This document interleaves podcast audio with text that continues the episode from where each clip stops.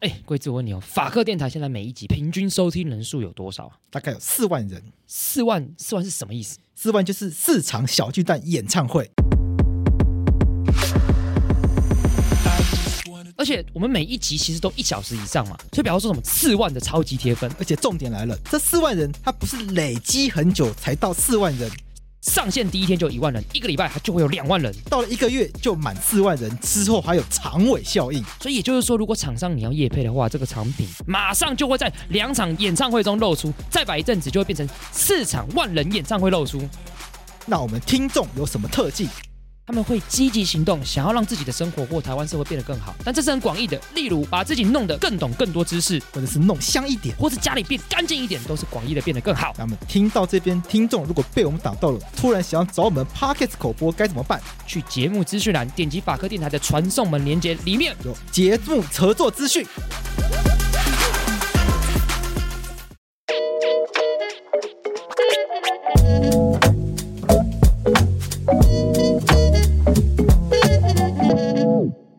我是桂智，你现在收听的是法科电台。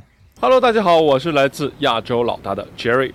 你能想象在一个只能结婚却不能离婚的国家生活的感受吗？这样的情况就真实发生在菲律宾。在菲律宾，离婚仍然被视为是违法行为。去年，菲律宾正着手离婚合法化的进程，却引发了这个记者他讨论的问题是离婚合法化的问题，让我们跟随来自马尼拉的记者嗯 Jerry 来看看我们这我们人对离婚是否应该合法化的看法吧。 没有没有没有冒犯其他国家的意思，但我觉得很神奇。对，啊很神奇。公司这个报道 Marriage first. 菲律宾和梵蒂冈并列两大禁止合法离婚的地方，在这里，婚姻被视为神圣不可侵犯。不过，近几年越来越多菲律宾人却开始转向支持离婚合法化。菲律宾众议院在三月通过在特定理由下得以合法离婚，和第一任妻子的婚姻以分居收场的总统杜特地，以离婚对孩子有害的理由公开反对离婚合法化，而法案也引发国会和教会之间的对立。杜特地自己离过婚，然后说离婚有害 社会，这太荒谬了吧！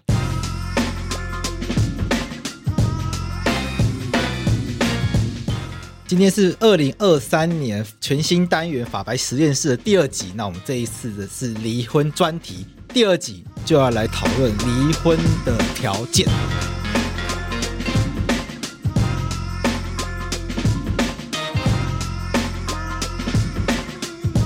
哎，你们觉得为什么他会这样想？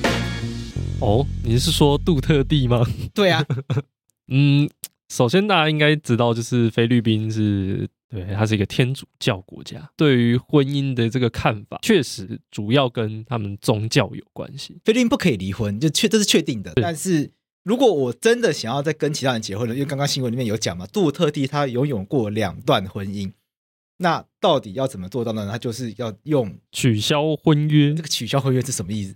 呃，这个呢，哎不能离 婚，可是可以取消婚约。它其实这个概念就一直就是说，哎、婚姻是不能离的嘛，对对不对？就是它很很神圣的，因为婚姻是神的结合，对，是神把男人跟女人结合在一起。这对个小小的人类没有资格去对破坏神的结合。没错 OK 所所以所以如果如果你们要这个这个婚姻，如果有一些瑕疵，这个就是要让它消失掉的话，你要怎么解释呢？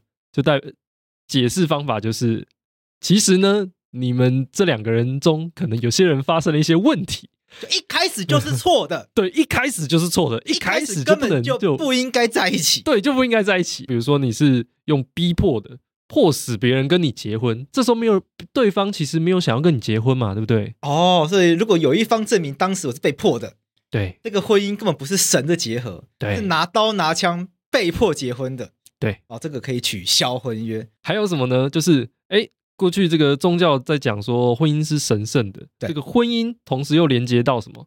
连接到性，啊，对性生活。嗯所以呢，如果你是性无能，啊，你 不能人道。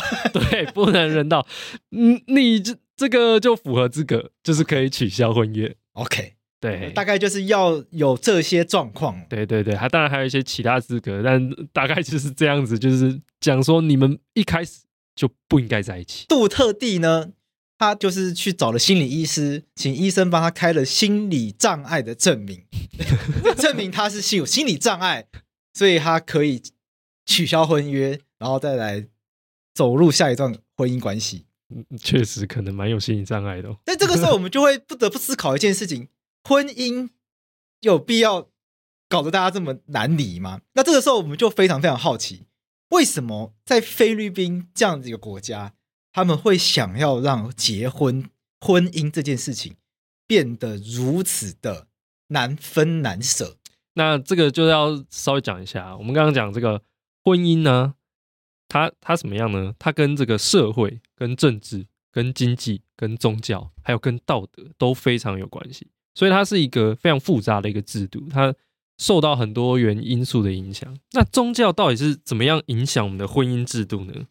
首先，我们先看这个基督宗教的缘起啊。呃，首先，这个罗马天主教会，它以婚姻作为什么呢？作为刚刚讲有刚刚那个新闻有提到 sacrament，它是什么意思？它其实在这个基督宗教的里面，包含说天主教也好，这个基督教也好，它指的是圣礼的意思。那它是其中一项圣礼。那这个圣礼呢，就代表它是一个很神圣的事情。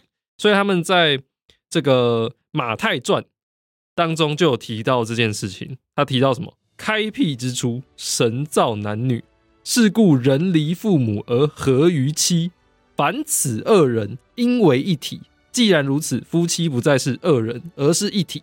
是故神所合者，非人类所能离。最后一句最重要，非人类所能离。非人类所能离，所以这边就造成了在人类文化上有很长一段时间，婚姻这个制度是不能离婚的，对不对？对，不能离婚的，这个叫什么呢？婚姻的非解消主义，就是不能解消啦，就不不能离婚啦。哦，这这这么可怕，对。一旦结了不可以离对，一旦结就不能离，至死不渝嘛。我们上一集有讲过， OK，对，哦，就是那 个结婚誓词里面出现那个很可怕的那句对话，对对对把对，你一生交给我。OK，这以前的以前在这个婚哦，在这个基督宗教概念里面的没有不存在，把你一生还给我， 嗯这个观念是不存在的。所以听到这边，大家都知道为什么这个法律人没有很想要结婚的原因，因为因为你你读你读这个历史就会知道，这个婚姻这个制度它的来源其实是蛮可怕的。嗯嗯，，那后来到底是怎么样慢慢发展出离婚这个制度的？其实那时候就是算是基督教，就是呃，就是发展的那个期间，刚开始发展的期间，然后大家很可能很多人信，然后它是一个非解消主义，但是他们也知道什么，就知道如果真的完全没有离婚的可能，那实在是太可怕了。 所以他们其实有一些奇特的制度来解决一些问题，就是像刚刚那个菲律宾的情况有点类似，一个叫什么叫做叫做婚姻无效，跟那个刚刚那个取消婚约是类似的。有什么呢？比如说你欠缺结婚的意思，也就是当时你根本其实没有想要跟这个人结婚， OK，这是其中一种。那另外一种呢，就是你近亲嘛，这个当然也不就是会认为说你的这个婚姻是无效的。那另外一个制度是什么呢？叫做未完成婚，什么意思呢？比如说你有举行这个呃结婚的仪式，但是你们没有肉体的关系。啊，对，那这样的话就是未完成婚，什么意思？这都结婚了，但是不打炮也可以离婚。因为他们认为婚姻呢是什么样，男女合为一体嘛。嗯，那你要合为一体啊，结果你不合为一体，不可以不做爱。你不合为一体的话，哎没有性自主权的观念呢，好可怕！那就不是婚姻了嘛，不合为一体而且柏拉图式的婚姻，柏拉图式的爱情不被容许。是不容许的。 OK，对对对对，这是另外一种。第三种呢是跟现代也会有所连结的，到现代还有还有留存的一种制度叫这个这个别居制度。嗯，这也是我们等一下会讨论到非常重要的其中一个制度。它这个意思是说，你们没有要离婚，你们没有办法离婚，就你们没有离婚，那你们两个人怎么样？就是分居啦，啊，那么你们可能处理一下财产，处理一下就是租居住处的问题，但是呢，你们的婚姻还是继续的。所以如果有一些，比如说通奸的行为，那对方可能还是是是可以就是做出一些控诉的。那在过去，在一个非常严格的这个非解消主义的想法之下，他们还是发展出这些这种少数的意外，对他们来说少数的意外来缓解一下这个这么严格的一个规定啦。嗯嗯嗯嗯对，OK，但后来发生了什么事？发生就我什们么事情我们的历史其实都有学到，嗯就宗教改革，嗯就大家开始就是有一些人开始对这个这个教会一些行为开始不满，所以就发生了一些宗教改革的运动。那宗教改革的运动呢，就就就否认说这个婚姻本身它是一个是呃 sacrament 的东西，对，哦他否认它是属于 sacrament。婚姻的神圣性被挑对受到挑战，受到挑战。对，所以再加上什么呢？再加上这个呃，民间又是受不了嘛，因为你我我信这个宗教嘛，我信这个宗教，但是我一般人民就实际上会遇到各式各样的情况啊。那如果你非常严格的说，哎，我都不能不能离婚的话，确实会造成一些可能会造成一些民怨，所以民间就出现一些声音，希望这个婚姻呢要把它从宗教的领域还到政治的领域。哦，对，那这个呢，就是一过去嘛，这个结婚仪式是是宗教的一个权利，就是会由教会来举进行举行嘛，对不对？那这个对于你这个婚姻有没有效，也基本上也是由教会来做决定啦。那这个婚姻还俗的运动呢，就是主张什么？主张说这个婚姻呢结不结，然后有没有效，应该要回归到一个国家的权力的运作，那个政教应该要分离，然后要交交给这个政治运作来决定。从宗教改革开始，大家就开西方的文明世界就希望把婚姻的这个制度从神的手中拉回到人的手中。是，没错。同一时期，中国可以离婚 吗？对，我们来看一下另外一个伟大的文明， 另外一个伟大文明中国，它是怎么样规定这个婚姻的？风雨千年路，首先，这个伟大的为什么说它伟大的嗯中国文化呢？啊，他从一开始就知道婚姻才没有什么不能离。哦他们从一开始就知就说这个没有什么非解消主义。嗯这个清代有一个人叫这个钱大兴啊，虽然他是清代的书啊，但是他这个思想是一脉相承的 OK。那他说什么呢？父子兄弟以天合者也，夫妇以人合者也。哦，所以父子兄弟是什么？是天的合。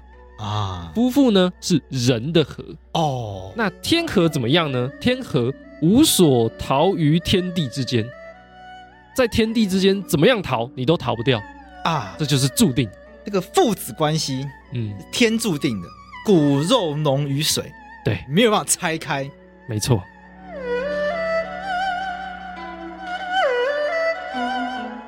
那人和呢？哎，夫妻人和怎么样？可治以去旧之意，意思是说什么呢？哎，我我们、这个就是人和而已嘛，两个人就是嘖说好而已嘛，就是去掉就好啦。哦，人的和可以去掉啦，这没有什么神神的和，他们认为这个是人的和。哎呀，太进步了，对，太进步了，太进步了。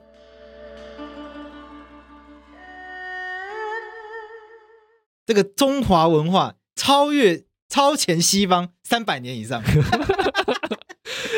不知道是不知道有没有三百年我 啊？乱讲的。所以对，啊所以表示说，这个至少在清朝是可以离婚的。对，清朝是可以离婚，但在在更早之前也是可以离婚的。但是我觉得进不进步，我现在也不能这样乱讲，因为我们要看一下离婚的事由。 OK 因为我看了一下你写给我的离婚事由，其实我觉得也蛮猎奇的， 因为看一下离婚事由，其实我觉得也没有到非常进步， OK，甚至站在现在的这个男女，呃，站在现在这个性别平权的观点，蛮不进步的。 对我们 非看一下，那我们实际看一下，那既然如此，这个中华文化这个传下来的法制到底是到底是什么样的离婚的制你度说呢？清朝嘛，这大清律例，对不对哎，其实还不仅大清，就是因为它是一脉相承，包括就是说，呃，这边看到比较早，像唐律，哦，对，唐朝也是也有这样这样的规定， OK 那基本上规定是类似的。那大致上把这个离婚呢分成三种制度，三种制度是什么呢？第一个叫做弃妻，弃妻，对，丢弃的弃，妻子的妻，弃妻，听起来不妙，突然觉得不太妙。虽然说可以离 婚，可这离婚是把妻子丢弃，对，没错。好的那为什么要这样讲呢？原因就是因为没有什么妻弃夫的问题，啊只有夫妻妻。哦，对，所以所以虽然你听现用现代的用语叫离婚，但实际上是先生把太太丢掉。对，就把它丢掉。 OK，这那样那的意思。那第二种是什么？第二种呢，叫做义绝，啊，一绝对，就是 n 段义绝的那个义绝。啊，那 OK 那这个义绝是怎么样的？简简单来说，就是发生了某些事情，呃，国家强制你一定要离婚。哦，如果当事人不愿意离婚，我还要来罚你。哦，法律强制离婚，对，，法律强制国离家婚，拆散，硬家要庭拆，散。对哦这个在现代是难以想象的，对，非常难以想非象常。难以想 象。但是他说你你们义绝了，你们就不可以再继续在一起。 OK，对，那第三个叫什么呢？叫做哎，诶忽然觉得好像有一点进步 OK 叫做和离，或者是叫两院离，就是两院离婚啦。哦，所以在以前，在从唐朝开始就已经有两院离婚的概念。对，就是哎，诶你们两个人说好要离婚，哎，那就离婚。 OK，对，就是这这个样子。那好首先我们讲一下弃妻这个东西。好，那它这个规定说什么呢？叫做七出三不去。 OK 七出的意思是有七个理由，你可以把妻给弃掉。 OK，但如果有如果有三个理由的其中任何一个的话，你就不能把七弃掉。嗯，对。那我们可以稍微看一下，那七出是哪七出呢？第一个，你不顺父母，就是你妻子不孝顺丈夫的父母。哦，因为不不孝有三，不啊厚对为大，对啊不厚为大反正就是孝顺为天呐、对，孝顺是很重要。如果你不孝顺，那就是可以被弃可以被弃掉。因为以前的观点就是什么呢？你嫁进来嘛，你嫁进来就是就是我们家的人，对，就是我们的人，对啊，我的父母也是你的父母，对哦对，就是这样的观念。对所以你不孝顺我的父母，等同于什么？你不孝顺自己的父母，对，那这个东西呢就很重大嘛，是，那我就可以把你弃掉。 OK，那第二个，你刚刚讲的是什么？无后为大，对不对？对。嗯第二个理由就是无子，你生不出儿子哦，是儿子，生不出儿子。对。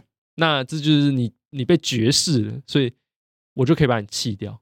哦，对，生不出儿子也会成为被 fire 掉的理由。对，没错。那为什么呢？因为这个，在这个传统的这个中国的家庭观里面，妻子嫁进来要干嘛？就是要来生小孩的啊、啊，对啊，你生不出小孩，那我就觉得就没有办法满足这个婚姻制度的目的嘛。 OK，对，所以就会被弃掉。这样，那第三个呢，叫做什么？淫，就是淫荡的淫，啊，就是妻子跟这个丈夫之外的男性发生性关系，哦基本上跟这是这个通奸是类似的。哎、可是他这个通奸是只有妻子不可以通奸，对，是丈夫通奸完全合法，对，因为这个是这个嘛，弃妻嘛对，他不是弃夫。对对对对，所以它里面规定的就是妻怎么样可以被弃掉的原因。 OK，对，没错。那第四个呢，叫妒，就是好妒，善于嫉妒， 但是个个性爱嫉妒也不行。对，个性爱嫉妒不行。 OK，你你你你就是会造成我们家不和， OK 家庭不和。是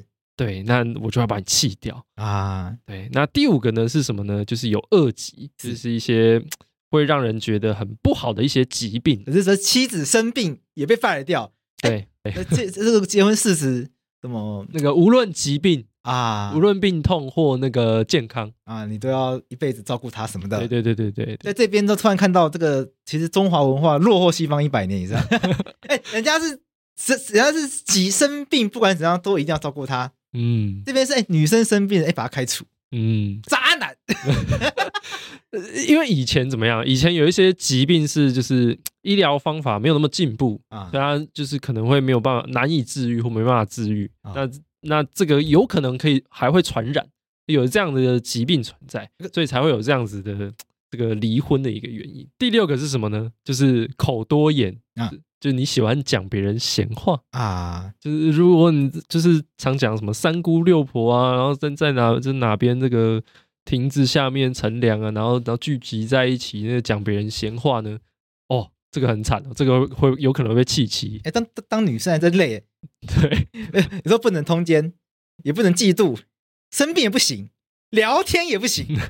还有第七个对，第七个是窃盗，OK 啊，但是这个就是涉及刑事的嘛。 OK 对对对，那这这是七个理由。那三啊三不去是什么意思呢？就是这这三有这三个理由的其中一个呢，就是不能，就算有那个七出，也不能够弃妻。 OK 啊第一个是什么呢？妻子这个无娘家可归，哦就是当初嫁进来的时候，哎，有娘家嘛，然后把她嫁进来了，哎，结果结果如果你要弃妻的时候，对方是没有没有娘家是可以回去的，就无家可归啦。是对，那你就不能够把它弃掉。 OK，对，那第二个是什么呢？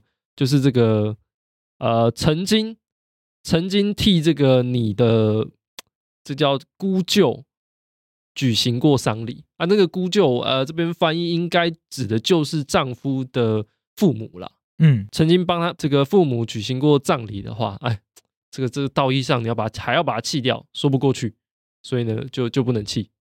那第三个是什么呢？就是你取十贫，然后这个而后贵，就是一开始呢你很穷的时候，人家愿意嫁给你，哎，你后来发达了，你不能把人家给弃掉。哦对，这是三部曲。对，那基本上这个弃妻的规定大概就是长这个样子。你可以发现这个基本上以男性为主体啦，对都以男性为主因为是非常大男人本位的，就是父权父权思想非常浓厚的。对，非常浓厚。因为当时这样的一个这个婚姻观也好，家庭观也好，就是这个整个制度就是长这个样子。 OK，对，那第二个是什么？义绝嘛，我们刚刚讲义绝，这其实就是也也有一些被沿袭到现代的规定是什么呢？比如说这个夫殴妻之祖父母或父母，哎，丈夫殴打妻的祖父母或父母，这个是这个时候就是就是认为你们义绝、勤奋、乖离。哎，那还有什么呢？这个夫杀妻之外祖父母、伯叔父母、兄弟姑姐妹，反正就写一大堆亲属这样子的东西。那但如果有这样的一个情形的话，会觉得这个你们冲突的太夸张了，我强制你一定要离婚。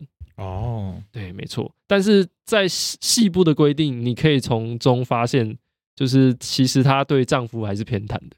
就如果丈夫要有某些比较严重一点的情形，她才会就是进入到你必须一决的这个这个这个范围。 ，OK，对，那对妻是比较严苛的，你只要比如说就是殴殴打就会就常常都会算。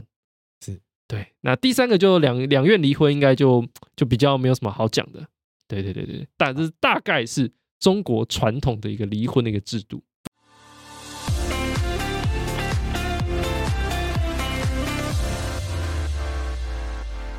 那那我们回来，因为我们现在的民法，我们台湾现在民法是从南京带过来的。 那我们的法学家在南京写这个民法的时候呢，主要是学就是欧洲的。我记得以前在学民法的时候，老师说我们的民法大概是学，应该主要是学瑞士为主。是所以我们可以来想一下，那既然是学瑞士的话，那我就想问，那我们的民法现在听起来也不像你刚刚讲的这个什么恩断义绝都没有啦。对那我们民法一零五二吗？对，一零五二，没有恩断义绝这些奇怪字眼，虽然事由上呃也有一些重叠的部分那了，看起来也没有什么七出三不去啊，对，没有没有， 是没有，没有写那个女生生不出孩子，哎、出去没 有，结束没有，没有这种规定啊。那更前面你刚刚讲的，同一时期在欧洲，他们也有走到这个有责主义，就是我们只要证明有一些，我们只要证明配偶有错，什么意图杀害、对，恶意抛弃，恶意抛弃，对。可看起来我们的法律现在也比这宽松，因为我们有一条叫做这个难以维持婚姻这个重大事由。那这一条是什么时候开始出现的？好，哦等一下，这是什么时候开始出现呢？就是这个这个一九零七年呢，瑞士民法做出了这样的一个规定，这是他们这个非常进步的第一个国家做出了这样的规定。他说什么？婚姻关系已遭受深刻破坏，致不能强使夫妻为婚姻共同生活者，夫妻双方各得请求离婚。哦，所以你会发现什么？他他说什么？婚姻关系深刻破坏，他不再去讲什么，就是哎谁做了什么事，比如说谁意图杀害，啊他不去讲说谁恶意遗弃，你才可以去离婚。他只他也不客观管生不生得出小孩，对，没有也没有什么无子，恩断义绝。 对，也没有义绝，口多舌没 有，没有这些怪怪的东西。对对对，他只看说什么，哎，你的婚姻关系客观上是不是确实就是出现了遭受深刻破坏的情形。 OK，对，那如果你们因为这样没有办法继续这个共同生活的话，哎，那你们就可以离婚。这个是瑞士首先采取的这个我们叫做破绽主义的立法模式，其实就是说什么呢？大家可以意识到一件事：婚姻有时候啊走不下去，不是真的有人做错了什么事，嗯嗯，他其实有的时候就是单纯的，哎，感情淡了，彼此之间、夫妻之间双方只剩下对对方的义务啊，只只会想到说，哎，我需要去照顾这个家庭，所以呢，我继续跟他对跟对方维持一个这个婚姻的关系。但是其实呢他们婚姻之婚姻，你说剩下什么？其实不剩下什么，就是剩下一些这个这个义务啊，对小孩子的责任啊等等的。嗯，那在这样的状况下，大家要开始反思，这样的婚姻真的还有必要继续下去吗？对，哦真的有那么神圣吗？对，大家开始会思考这件事情，就会出现像瑞士这样的一个立法，就大家知道说啊，这样子像这样走不下去的情形，其实也没有必要让这些人继续留在婚姻关系里面。感觉瑞士也不是看到中国有个什么恩断义 绝，这这种欧洲非解消主义，对不可以离婚，对，太严格了，对把大家逼到疯掉，对，就后来可以离婚，可是有条件，要符合法定事由，对，没错，要人家要证明人家想杀你， 嗯或对者被他抛弃，要嗯证明他跟别人通奸，嗯，那如果没有法定事由，不可以离婚。那有的时候就有的时候是这个婚姻就没有爱了，或者是对方做的错事不在法定事由里面，对，甚至是就没有爱了嘛，那就你也你也不知道证明什么东西。所以瑞士就说，你只要证明，哎，你们的婚姻关系深刻破坏，哦他就立法规定，只要证明深婚姻关系深刻破坏就可以离婚。对，没错。然后其你说欧洲其他国家觉得就开始学习这个瑞士的一就个觉得立法。有这样子的规定，好像也不错。就是哎，诶那我们哎，诶国会议员不要那边伤脑筋，去那边列举，去那边想各种，好像去想各种例子，因为本来是要在法律里面去规定，哎，做这件事情可以离婚，做那件事情可以离婚。哎，现在一句话就解决了嘛。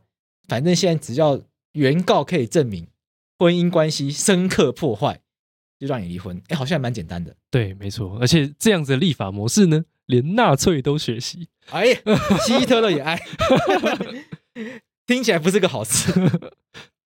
那这所以后来欧洲就差不多走上这条路，对，有一些国家就是主要都是，如果他们主要是天主教的国家的话，他们会比较抗拒，所以他们比较晚改，但是最终都还是走向了这条路，就是以破绽主义为主的一个离婚制度。所以这一条路我们后来叫做破绽主义，就是只要能够证明你的婚姻发生破绽，对再也回不去了。可是瑞凡，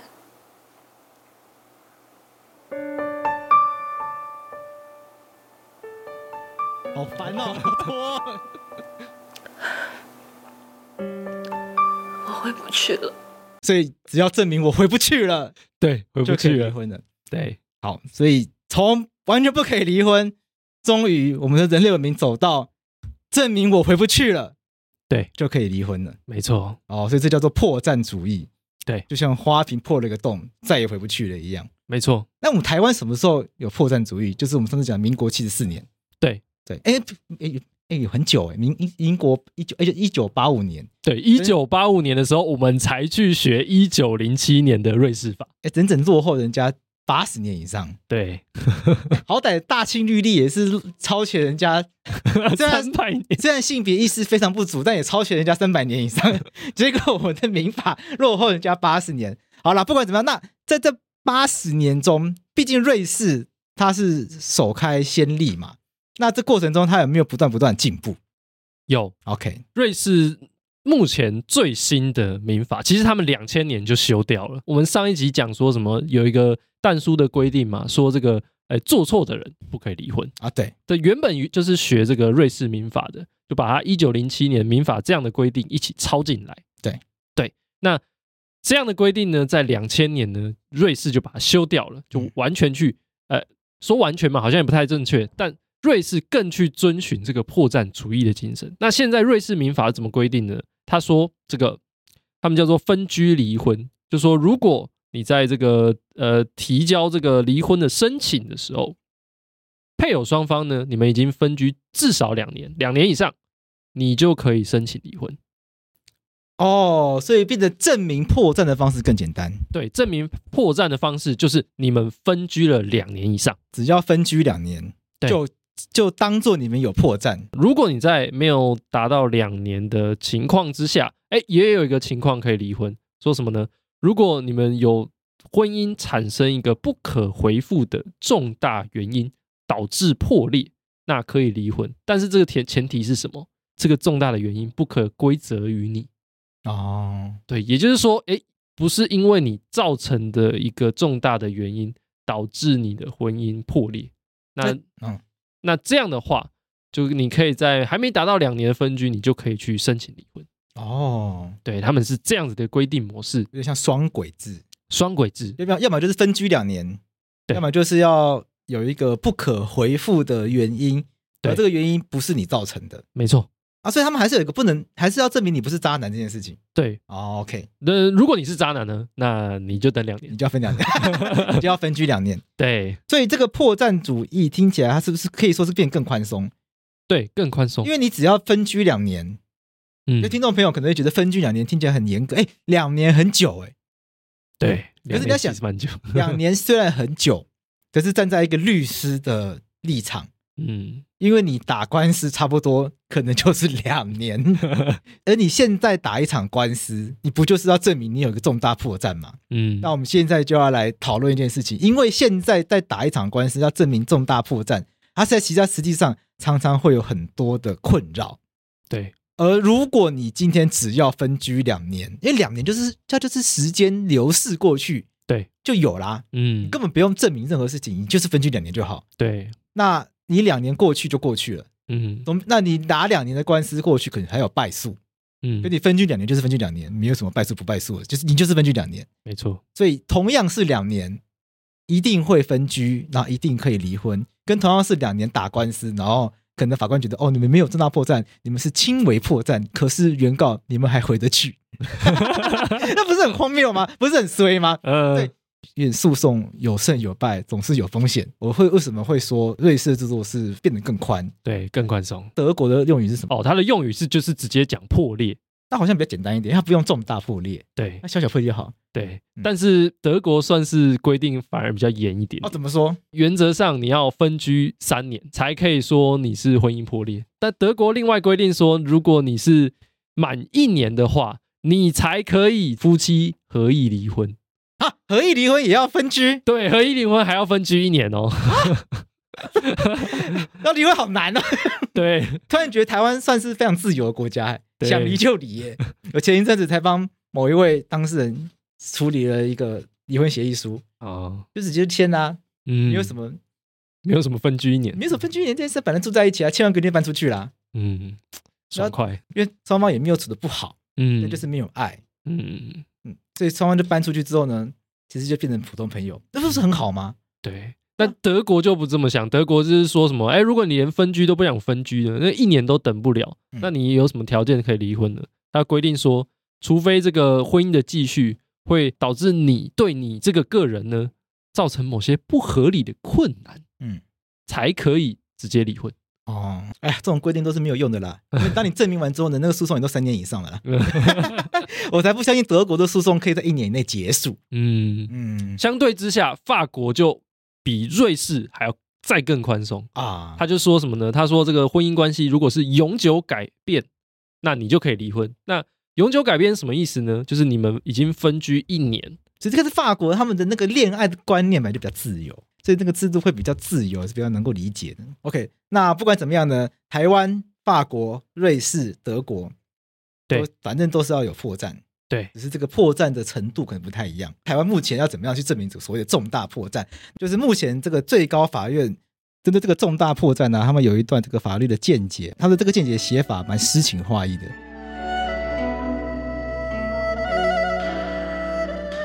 夫妻之所以为夫妻，无非在于借由婚姻关系相互扶持、甘苦与共、信量为基、情爱相随，苟夫妻因坚持警戒，长期分居两地，各谋生计，久未共同生活，致感情疏离，互不闻问，举目所及，已成路人，而无法达成实质夫妻生活之目的，举目所及已成路人。还有画面呢，对，我们回不去了。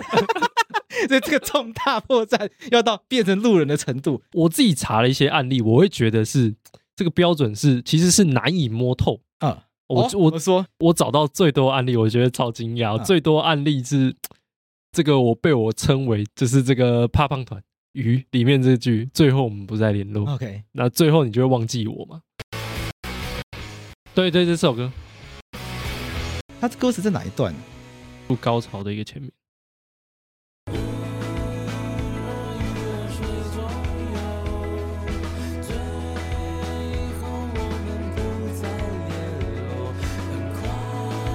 啊，他是节奏，难怪找不到。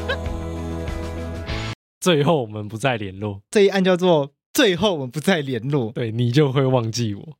好，那是怎么样的情形呢？”。我 OK，我大概找了一下，把这同类型的全部归在一起，我发现一个神奇现象，就是第一件呢，我找到这个这个跟对方在越越南结婚，啊、然后在台湾这个办理登记之后呢，这个一九九九年登记的，结果呢，这个人就不见了，这这是一个配偶不见的类型，就嗯配偶就直接不见了，然后到这个今年呢，这个判决出来说，哎，裁判离婚，哎、这个很伤心哎、 对，这这这很伤心，直接这不很见伤心二十二十年以上，嗯，对，那这个不见的情形呢，还还各个各个案件就是都有一些发生一些配偶直接不见的情形。哦 OK，对，那那有的是什么样呢？就是十八年都不见，有的是什么呢？十五年不见。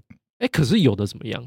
有人离家之后两年以上，也会被认为对于你们这个婚姻呢，是算是有一个难以维持的重大事由、嗯，哦，所以有重大破绽可以离婚。哎真的耶、对哇，这个有一个案件是被告为香港人，本来来台湾生活，然后回香港之后呢，再也没有回来，最后我们不再联络。对呀，对呀，他一百零九年回香港，对，他是不是哦，被送终了？ 哎， 应应应该应该没有吧？OK，那除了这个两年以上呢，其实也有一个什么一个案例是这个分居一年半，嗯也被认为说哇已经够久了，就觉得你们这个有徒有夫妻之名，以无夫妻之实。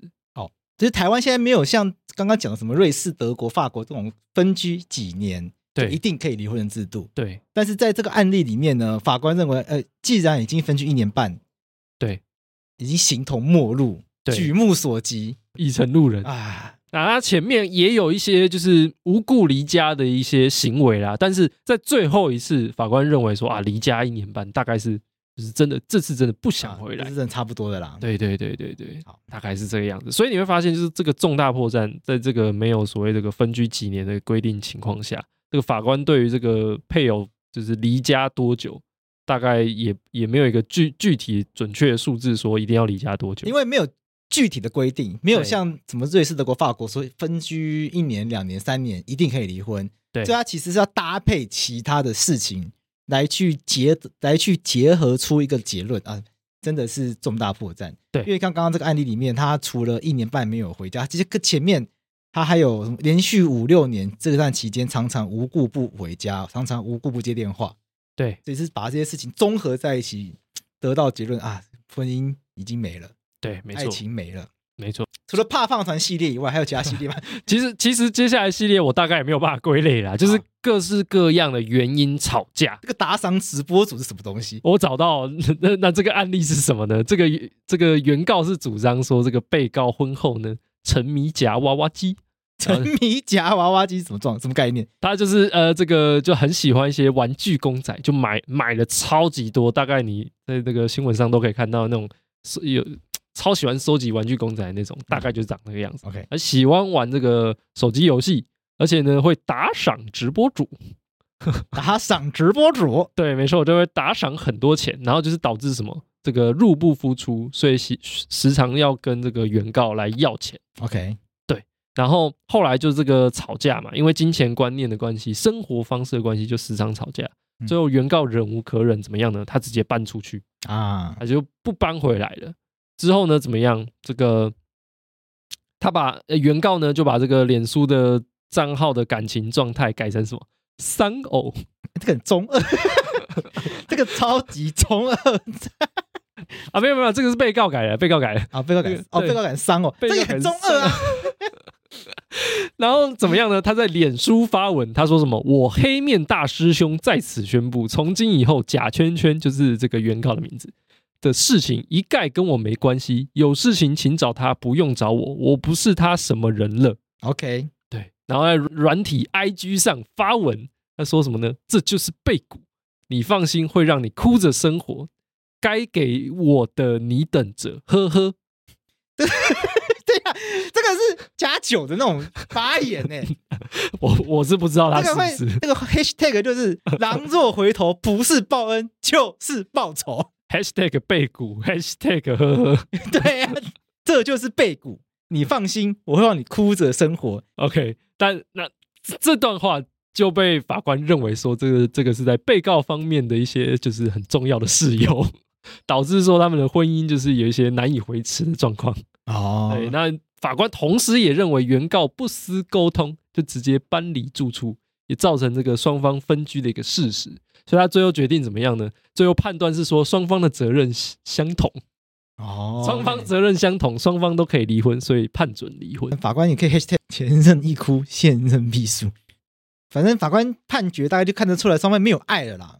对因为法官就看这个两个人就很中二啊，这这个两一男一女的，反正这个网络上面骂来骂去的，嗯一下一下子，反正一下子就是什么发文说就跟我无关然后另外就是发文说什么，反正就反正两个在网络上面比战，看得出来就没有爱了嘛。嗯，另外一个案件就是原告他主张什么呢？就是彼此这个结婚之后育有这个三三名子女啦。那这个结婚后呢，这个被告性格专制跋扈，然后都不分担这个家务跟那个工作啊，然后动不动就对这个原告怒骂，然后摔东西，然后喝酒晚归这样子，然 OK 后疏于照顾家庭这样。然后就是这个呃，原告因为从事这个中介的工作啊，然后我然后晚上才那个就是呃带客人看屋啦，看房子这样子，所以呢，他就会在在这个晚餐后的时间带客人去看屋，但被告就趁这个时间怎么样？他直接把原告的衣物呢打包收拾好，丢在丢在他们的房间门外，呃，意思就是要你滚蛋这样子。哦，对，然后所以就原告就是长期这个，就是、呃他就只能睡沙发啦，然后然后就委觉得很委屈，然后最后决定要就是请请求裁判离婚。还有一个帮忙偿债的案件，这个帮忙偿债案件呢，这个是这个同性婚姻，那同婚章法通过之后，就一直都没有同性婚姻的这个裁判离婚的判决，因为这法律人总是嗜血的， 啊，民众在流血，法律人在补血，因为要有判决才能看嗯法学才会成长。对对对对，但我总一总总是一直在看那个判决。这个判决是讲说，这个同就有有一对同志，那那个他们就是结婚后，呃，婚后呢，这个原告是主张啦，这个结婚后被告呢，只有断断续续在各个地方居住过两三日，然后就以这个他爸爸的名义啊，在外面就是赌博，然后导致他积欠赌债，然后还要还要骗这个原告的这个金钱，在这个台中到处呃吃吃喝喝，然后四处跟别人借钱。然后到最后呢，因为还不了债嘛，他就用说什么他要北上工作这个理由，然后说什么要回台南拿那个毕业证书这样的理由，就搬搬出了两个人的住处，然后离开之后呢，就失联，就不知道跑去哪里。这个是去年五月，大概大概五月底发生的事情，那失联一直到现在，到判决那个时候。哦，对，那那原告就受不了嘛，因为有一些金钱上的问题，然后他又这个又搬离之后又失联，所以呢，他就去请求裁判离婚。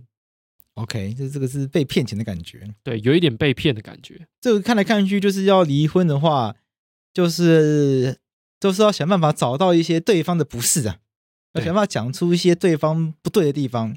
对，又或者是你们就是就是价值观不合，然后怎么样吵闹，吵得很凶之类的。要么就是要不再联络，对，不再联络。要么就是要证明我们回不来了。对，我们在上一集讨论过，我们未来的方向是希望不要再讨论什么责任归属嘛。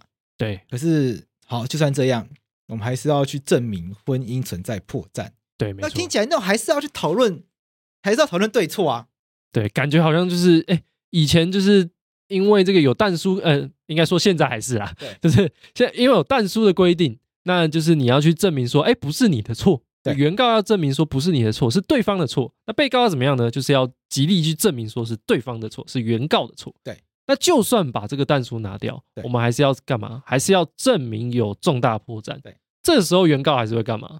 就是把家庭一些很不堪的事情继续拿出来，就说：“哎、因为这样，所以有重大破绽。”对，对，就是会发生这样的一个情况。那这样子的状况，好，就算我们不要去讲这个做这个谁对谁错问题，但是在这个诉讼的过程中，这个原告为了要证明这个婚姻走不下去了，对要证明我回我们回不去了，所以原告一定要想办法把这个婚姻讲的不堪嘛。对，没错。要么就是原告可以证明呃这个人消失了，啊，这个人消失了就很好证明。嗯，那如果这个人名就没有消失，那原告就必须要证明这个婚姻发生了一些很糟糕的状况。对嗯那听来听去，看，要么就是说这个人欠赌债，这个乱花钱；要么是这个人呃爱呃爱打赏直播主，对不工作打赏直播主，对，然后在网络上讲一些乱七八糟的话，嗯，然后就说这个是妈宝。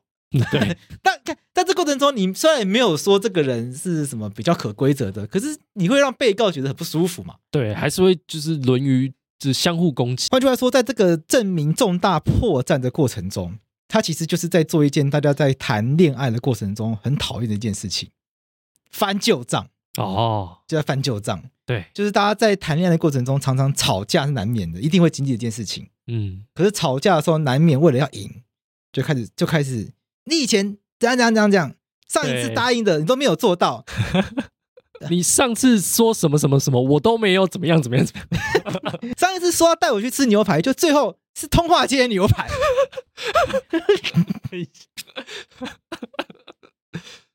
就是没完没了，嗯，那这样子的过程，不仅就其实造成双方痛苦而已啦。对，而且有的时候可能基于感情，可能原告反而反正下不了手，嗯那可能想离婚的，可能反正因为这样子，在这过程中会精神更加痛苦。嗯，他想离婚，婚姻造成他痛苦，是可是他想离婚，不代表他对这个人没有旧情。对对啊，对啊。那这个过程中不是双倍的痛苦？嗯，那被告不想离婚，可是他却必须要接受原告用这样的方式去折磨他。啊，对啊，那双那何必呢？我们最早最早是不可以离婚嘛，什么有什么不得解消主义，对这对是更对，荒谬嘛。所以我们为了让大家可以解消，那我们就发展出了重大破绽这个路。嗯你看，大家可以我们发现他的思维的逻辑一贯是原则上不可以离婚，例外可以离婚。那我们现在是不断不断的让这个例外扩大。对，那我们后来发现，大家在法庭上去翻旧账、挖疮疤，而且这个挖疮疤的过程有的时候会波及到小孩哦，对因为这个挖疮疤的过程常常会必须要把小孩带到法庭上面，嗯因为离婚官司不得不去面对一件事情是小孩要归属于谁。没错，对，所以常常这个过程中会波及到小孩，而且不是，甚至不是把小孩子带到法庭上面，是双双双方在法庭上吵完之后，回到家找小孩子讲坏话，嗯对对这对战火会蔓延到小孩身上。那我们必须诚实面对一件事情：双方在法庭上面吵架是一回事，可是双方在现实生活中还是活生生的人，嗯那个那个那个人际关系还是在的，尤其双方如果还有小孩的话，双方是必须要为了小孩来往的，所以欧洲国家才发展出新的制度，就是干脆让双方用别居制度，嗯那直接去，那干脆你们就直接分居，你们只要分居两年，就当做你们有重大破绽，对因为你们就真的不来往了，嗯也不是不来往，是你们因为真的不住在一起了，你们就已经真的形同陌路了嘛，对真的举目所及有如路人了嘛。因为你不是，因为你已经，因为因为夫妻就原则上被预设是要住在一起的，在台湾夫妻是有同居义务的，但你们现在连住在一起都不愿意了，嗯那我们就当做你们有重大破绽，那你们也不需要浪费那个时间去耗费那个精神去证明你们有重大破绽。没错，接下来就还是有个问题，就好像坐牢一样啊，对我离个婚，我还要等两年，对，还要等两还要年。等两年，那如果你在德国，原则上还要三要年。等三年，哇，三年，高中都毕业了，以前法国，哎，我如果没看错的话，以前法国还是六年。六年， 六年， 对，哎、很惊人哎，就是小慢学都慢毕业在嘞，降低而已啦，但还是有。哇，所以这个可以从这个时间的长短看出大家对这个重大破绽的这个重大性。嗯，那如果在台湾的话，你觉得台湾人会觉得要多长？台湾吗？我觉得六个月吧。 我觉得大家可以想想看，如果台湾要引进别居制度，就是用嗯分居来证明婚姻真的走不下去了，嗯那分居要多久？我觉得大家到时可以一起来想想看这件事情。嗯就分居多久足以证明双这个婚姻是走不下去，真的回不去了。嗯就是说，汪小菲跟大 S 分居多久，大家会觉得他们真的回不去了。还是其实只我要觉得用一款床垫 就用一可以证用一明张一千万的床垫就可以证明回不去 了。哎，所以不过我觉得，当这个制度被抛出来讨论之后呢，我觉得大家会可以直接往下想一件事情，嗯就是离婚为什么一定要证明有重大破绽？哦，离婚为什么要靠分居来证明重大破绽？对，这一套制度的逻辑是原则上不可以离婚，嗯，例外才可以离婚，没错，因为例外原则上要从严。那因为例外原则上要从严，所以我们是努力的把它放宽、放宽、放宽。但我们何不把原则跟例外颠倒过来？因为原则可以离婚就好啦，我们干嘛那么复杂？哦，有没有这个可能性在？原则上就可以离婚，干嘛要例外才可以离婚？对，确实这个这个这个这个国际上越来越有这样的趋势啊，就是就是在思考说，哎，到底这个要要把原则原则放成不能离婚吗？所以才会有一个这个，他们暂时先用这个所谓的别居制度分居分居几年嘛，就可以直接离婚。那像德国的话，它另外设有这个科库条款，哦就说限于某一种很例外的情形。这个例外情形是什么呢？如果离婚会对于你们之间的未成年子女，或者是被请求离婚的那个对象，造成一些很苛酷的一些情况，呃，通有可能是经济上的，或者是什么样特殊的一个情况，才不能离婚，就是限于非常非常非常例外的情形。哦，所以开，所以观念开始有转变，对，原则上要可以离婚了，对，除非有非常特殊的情况才不可以离婚，没错，所以观念开始倒过来了。嗯如果离婚会造成对小孩子极度不利的情况，没错或，者对某对被离婚的那一方极度不公平的情况，对，譬如说经济能力，嗯，因为可能被离婚那一方没有谋生能力，什么什么经济上困难，对，所以不允许离婚。嗯，所以原则跟例外开始倒过来了。没如错，果当我们的观念转向原则可以离婚，例外才不能离婚的话，那是不是根本就也不需要去思考分居多久来证明重大破绽这件事情？哦，那这是不是有没有可能？也许我们根本就不需要有重大破绽才可以离婚，我们只要不爱了就可以离婚。因为嗯重大破绽跟不爱了好像是两件事情。因对为不爱了，可能还可以重新死灰复燃。嗯可是重大破绽，按照最高法院的意思是破镜不可能重圆。就是代表你预设说你的婚姻一定要走到某一个程度，然后到到达你心中的一个超过一个程度的时候，这个这个程度是认你认为很严重的时候，你才可以离婚。